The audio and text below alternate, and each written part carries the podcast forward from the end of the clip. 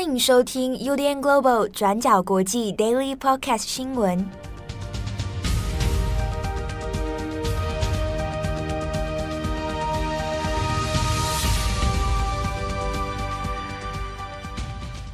Hello，大家好，欢迎收听 UDN Global 转角国际 Daily Podcast 新闻。我是编辑七号，我是编辑佳琪。今天是二零二二年四月二十五号，星期一。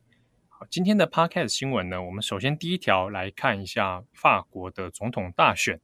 好，那法国总统大选呢，经历过了两轮的投票，第二轮呢，在当地时间二十四号的时候，那这是选战的决胜之夜哦。马克宏对决他的老对手。那就是极右翼的勒庞，好，那双方的对战结果呢？直接先讲结论哦。那马克宏是成功的连任了。那这个连任其实还蛮有意思的是说，呃，这是法国呢近二十年来第一个打破连任魔咒的总统。过去二十年来的总统，其实大多数都是没有人可以在执政第二期哦。那马克宏呢是打破了这个魔咒，成为了。首度啊，近二十年来首度能够连任的总统，那他的最后得票率呢是百分之五十八点五 percent，那勒庞的得票率是百分之四十一点四，双方的差距虽然看起来有一点点微幅的这个距离哦，但是其实这一次的法国总统大选相对起来，对马克宏而言是是比较惊险的。这个惊险的原因是因为从第一轮的投票开始哦。那极右翼包含像勒庞，还有包含像极左的梅朗雄、梅朗雄哦，那他们的声势呢都在后头急起直追。那甚至是在第一轮投票的时候，法国的选战预测都还会认为说很难讲，说不定勒庞是有机会翻盘的，然后把马克宏给拉下来哦。加上过去二十年来其实没有总统连任，所以说不定在第二轮的投票，搞不好勒庞是有机会的。所以其实情势对马克宏而言呢，相对是比较紧张哦。那来到了第二轮的投票呢，那其实这个对决跟五年前二零一七年那一次的选举，那又有一点相似的地方哦。就是在最后决战的关键之夜的时候，那有一些选民他可能本来是呃中间派，然后呢对于马克宏的施政是相当不满的，那但是又投不下给勒庞啊，让极右翼的又重回到政坛上。所以在最后的关键时刻呢，才又变成是归队投给马克宏哦。但是我们两届的选举来比一下，就可以发现马克宏的得票率是明显的下滑了哦。对照他在二零一七年，当时可以说是意气风发哦。二零一七年的时候呢，马克宏的得票率是百分之六十六，那相隔了五年，他现在掉到是百分之五十八。那这样的状态呢，值得让马克宏警戒哦。但反观是勒庞，勒庞呢，还有极右翼的势力，其实，在二零一七年的败选之后呢，他有些面临了一阵子是，诶，法国极右派的一些内部裂解，还有路线的纷争啊，比如说勒庞跟他的侄女玛丽安，那就双方就诶分道扬镳了。好，那过了去几年当中，虽然极右翼的声势没有像上一次选举那样来的那么的诶风头正劲啊，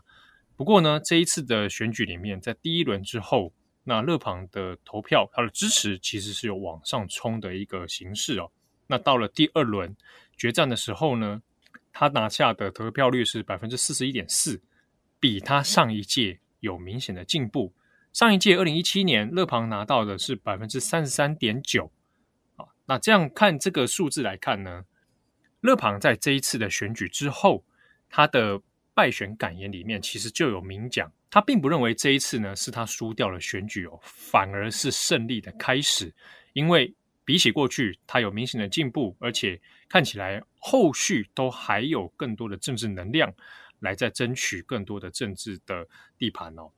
所以呢，在这一次选举之后，其实对马克宏而言，虽然说他成功的连任了，但下一个五年任期里面，他要面对的问题其实还蛮复杂的哦。而且我们这边要特别讲一个是。马克宏接下来面对的一个问题之一，就是所谓的裂解的四个法国啊。这个所谓的四个法国，我们要这边来稍微拆解一下。这个跟这一次的选举盘面的局势是有关的。之所以说是分成四个法国呢，第一个是属于马克宏跟他的执政党哦，共和前进，以马克宏为首的这一个局势啊。那这是其中一个法国。另一个法国指的是勒庞以及极右翼。哦，本来大家可能想说，极右翼在上一次的选举败选之后裂解了，应该很难再重新团结，可能会跟左翼一样，变成各自一盘散沙哦的这样状态。可是呢，在这一次的选举里面，看起来勒庞哦卷土重来的气势是存在的啊，所以在法国里面，这一个越来越壮大啊，已经拿到得票率是百分之四十一 percent 的这样的状况，那这是其中一个马克宏必须去面对的另一个法国。这一票的选民是不会投给马克宏的。再来第三个法国指的是梅朗雄，梅朗雄呢是他现年是七十岁。那之前关注过法国政坛的人，可能都对他是不陌生哦。他算是法国政坛的老面孔了。但他也是个传统典型的老左派，那甚至他是比较靠近光谱上是比较靠近极左的。那梅朗雄呢，在吸取了五年前的教训之后，那这一次的泛左翼。哦，我们可以讲泛左派的这一些政党呢，还有一些势力呢，稍稍的有所整合哦。那在今年的第一轮选举的时候，虽然梅朗雄没有拿下这个进入决胜圈的门票，可是呢，他追上到是第三名，那反而让他的角色哦变成了这一次选举当中一个很重要的造王者。那所以在第二轮选举的时候，梅朗雄他的政治意愿就变得蛮重要的，他的风向那。梅朗雄在第二轮选举之前呢，就说呼吁大家啊，不要投给勒庞，但是他也没有说请大家去支持马克宏，在立场上面他有点做不到。他说大家不要投勒庞哈，你可以去投废票，可以弃权啊，但是我们要阻止像勒庞这样极右翼的人来取得政权哦。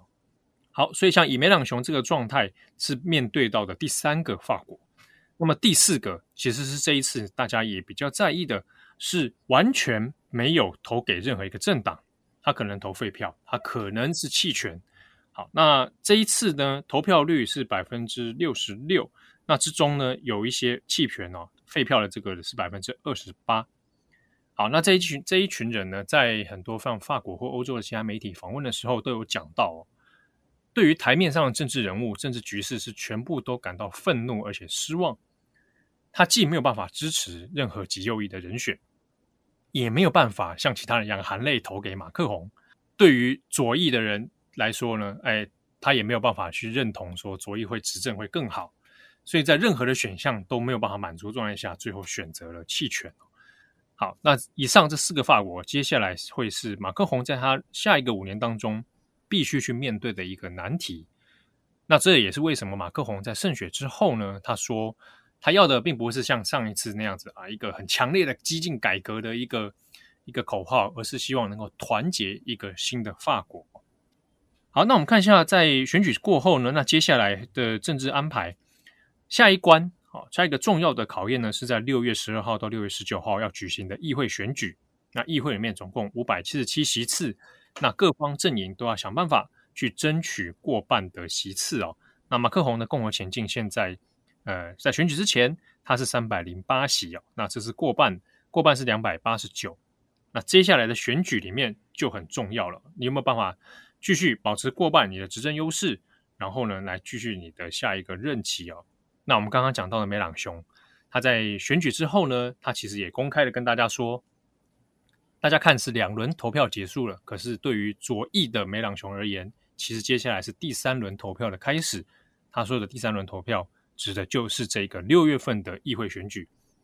同时呢，梅朗雄也有释出这个讯号，就说希望让他能够拱上他去当总理啊，那就是透过国会的选举啊，拱上他这个总理的位置哦。那我们接下来看的是败选之后的勒庞，他还有可能什么样的动向呢？这一次因为就成绩来说呢，对他而言也可以说是一种东山再起哦，看起来后续都还有一些政治能量可以运作。可是呢，他当然也有面对一些难题，包含上法国内部的右翼的分裂。先前我们讲过，他跟他的侄女，其实在二零一七年的时候就已经分裂分裂了哦。那他的侄女后来去支持了另一个极右派的大将泽穆尔。那那在第一轮选举当中呢，就形成了内部的这个票源分散哦。那接下来勒庞有没有可能真的统合极右派？那其实对他来说还是一个问题哦。那就法国整体的政治氛围来说呢，诶，其实勒庞本身他因为跟过去跟俄罗斯跟普京的关系比较友好，所以在这次选举当中，他有刻意的在回避这一个议题。可是对于很多法国选民来说，勒庞还有他勒庞家族过去这样保守的形象，其实已经是根深蒂固了。所以很难说一夕之间勒庞转变态度，大家就会相信，其实也不太可能。好，那法国的选举，那也请其各位读者呢，能够期待转角国际未来还会有几篇关于法国选举之后，不管是对欧洲局势或者法国内部社会，我们也会有一些专栏文章，也请大家期待。好，下一则我们同样来更新乌克兰的近况。在二十四号的时候，美国国务卿布林肯以及美国国防部长奥斯汀前往乌克兰会见了总统泽伦斯基。这也是乌俄战争爆发到现在，美国最高级别的官员亲自造访乌克兰。美联社指出呢，上一次泽伦斯基与美国这么高阶级的官员会面，已经呢是战争之前了，是今年的二月十九日，在俄国入侵的前五天，泽伦斯基才在慕尼黑跟美国的副总统贺锦丽会面。在这一次布林肯跟泽伦斯基的会谈当中，乌克兰同样反复强调的是，现阶段他们所需要的是更多的重型武器，包括远程的防空系统，还有更多的战机。那至于目前集中在东部的战况，也是同样以马利波最为严重。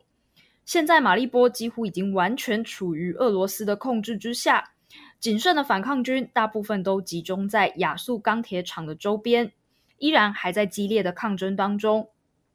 此外呢，也由于这几天，包括 BBC 在内，陆续有不少国外的媒体报道都引用了一些影片。这些影片呢，显示在亚速钢铁厂附近一条叫做波伊卡大道的街道上，发现了许多的罹难者遗体。那这些罹难者遗体呢，几乎清一色都是身穿便服的，手边也没有可见的明显武器。有时候，这些罹难者的遗体身边还有一些杂物跟购物袋。BBC 就比对了这些影片与当地的即时卫星影像，确认说这些影片确实是在当地拍摄的。但是呢，因为马利波附近现在已经被俄罗斯军队所占领了，所以这些影片是如何拍摄的，是由谁流出的，详细的拍摄时间又到底是何时？目前 BBC 还在跟乌克兰以及俄罗斯官方征求详细的解释。马利波市长博伊琴科日前也称，马利波目前所遭遇的屠杀问题，几乎已经变成了第二座娘子谷。这个娘子谷呢，指的是在二战期间，纳粹德国在乌克兰的基辅附近所进行的平民大屠杀。除此之外呢，这个星期刚好也是东正教的复活节，那包括说在乌克兰、俄罗斯、白俄罗斯等等的国家都有相关的庆祝活动。但当然呢，在这些国家之间，所谓的庆祝的氛围也都是非常悬殊的。那其中蛮特别的是，有一些媒体就特别报道，去采访了在乌克兰的人们，还有流亡海外的乌克兰人，他们怎么庆祝今年的东正教复活节。卫报有一篇报道，就详细介绍了东正教复活节的传统，还有这些传统怎么跟现在正在经历战争的乌克兰的日常生活做协调。这篇报道就讲到说，在通常的情况下，东正教复活节周日的前一天晚上，在乌克兰街道上就会有许多东正教的信徒散步走路去教堂，而复活节的仪式就会从周日的前一天晚上开始，一直到周日的黎明结束，象征着耶稣从死里复活。但是呢，因为刚好现在乌克兰正值战乱，每一个城市都有非常严格的宵禁。通常呢，从傍晚开始会一直持续到凌晨，人们是禁止外出的。但是呢，也为了要庆祝复活节，在基辅目前有一些教堂，包括跟圣索菲亚大教堂在同一年都被列为世界遗产，一个非常知名的基辅洞窟修道院，都宣布局部开放。人们呢是可以进来教堂进行祈祷的，但是呢，他们从周六晚上十一点开始会禁止出入。信徒们就必须要留在教堂里，直到隔天的凌晨五点才能够离开，没有办法随心所欲的进出教堂做过去的一些纪念的仪式。那另外呢，《Wall Street Journal》也有一系列的图集，包括说呢，他们也拍下了在苏梅的士兵用头盔当成篮子，里面装着复活节面包跟点心。那另外呢，他们也到了一户人家的复活节餐点的那个吃饭的那个场景去拍照，那也记录下这一家人的祝祷词。就这一家人就坐在一起，然后做吃着这个大餐，然后他们的祈祷词呢有点残酷，他们说的是希望普丁像他所燃烧的儿童们一样燃烧。好，那这一系列的图集跟报道呢，我们也都会放在今天的 Daily Podcast 下方的资讯栏，欢迎有兴趣的听众也可以去参考看看。好，那最后一则新闻也同步来更新中国现在的疫情问题。根据中国官方通报呢，这一次的疫情重灾区上海，在二十四号单日新增两千四百七十二例本土确诊病例。一万六千九百八十三例本土无症状感染者，而在二十四日呢，本土死亡病例则来到了五十一例。而至于呢，上海从三月二十六号晚间，当局宣布封闭管控之后，到现在已经将近一个月了。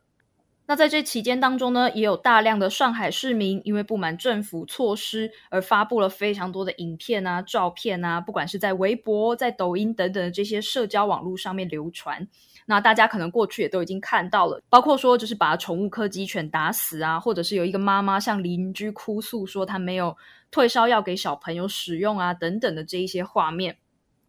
那其中呢，在上个星期五有一个微信公众号叫做“永远的草莓园”。